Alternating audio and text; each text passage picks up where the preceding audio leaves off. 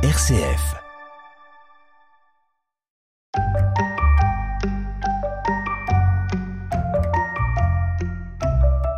Bonjour à toutes et à tous. Bienvenue sur Zeus et compagnie pour partir à la découverte de la mythologie gréco-romaine. Dans cet épisode, je vous propose de nous pencher sur une déesse née de l'écume de la mer, déesse de l'amour et de la beauté.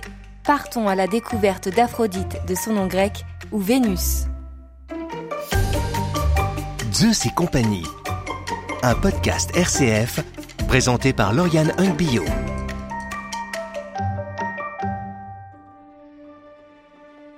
Aphrodite, ou Vénus, déesse de la beauté et de l'amour, est l'une des divinités les plus connues et dont les représentations abondent.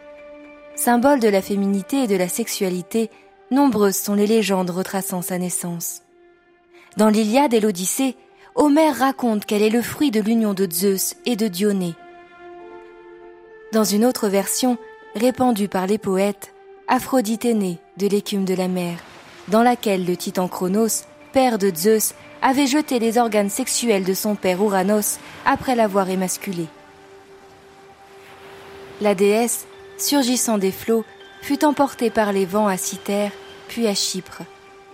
Dans un autre récit, Aphrodite serait née dans un coquillage, et c'est en son sein qu'elle aurait atteint l'île de Cythère. C'est pourquoi la déesse arbore comme attribut la mer, et plus particulièrement le coquillage, dans nombre de ses représentations. Elle est perçue comme la déesse de la navigation et la protectrice des acropoles. Dans le très célèbre tableau de Sandro Botticelli, Naissance de Vénus de 1484-1486, on peut admirer la déesse Vénus debout sur le coquillage qui la guide sur les flots.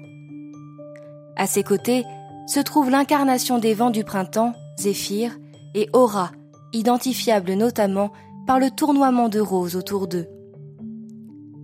La rose, fleur de l'amour, qui serait née du sang de la déesse, est aussi l'un des symboles d'Aphrodite. Zeus et compagnie. RCF.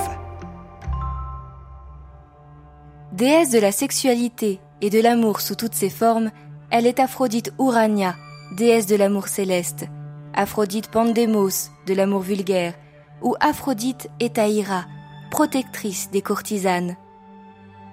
Le culte d'Aphrodite, en raison de ses attributions et qualificatifs, de son rôle sur la beauté féminine, est principalement célébré par les jeunes filles et les femmes.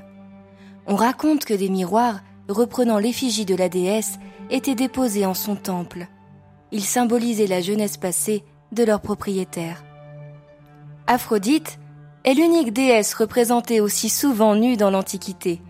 Elle est appelée Anadiomène, autrement dit surprise sortant du bain.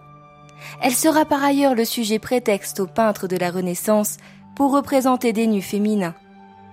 C'est le cas du peintre François Boucher qui en 1751, dans la toilette de Vénus, représente la déesse dévêtue, entourée de ses attributs distinctifs, les colombes, les roses, les perles et un coquillage posé à ses pieds.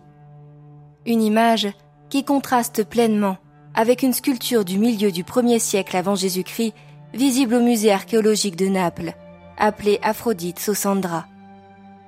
Celle qui sauve les hommes.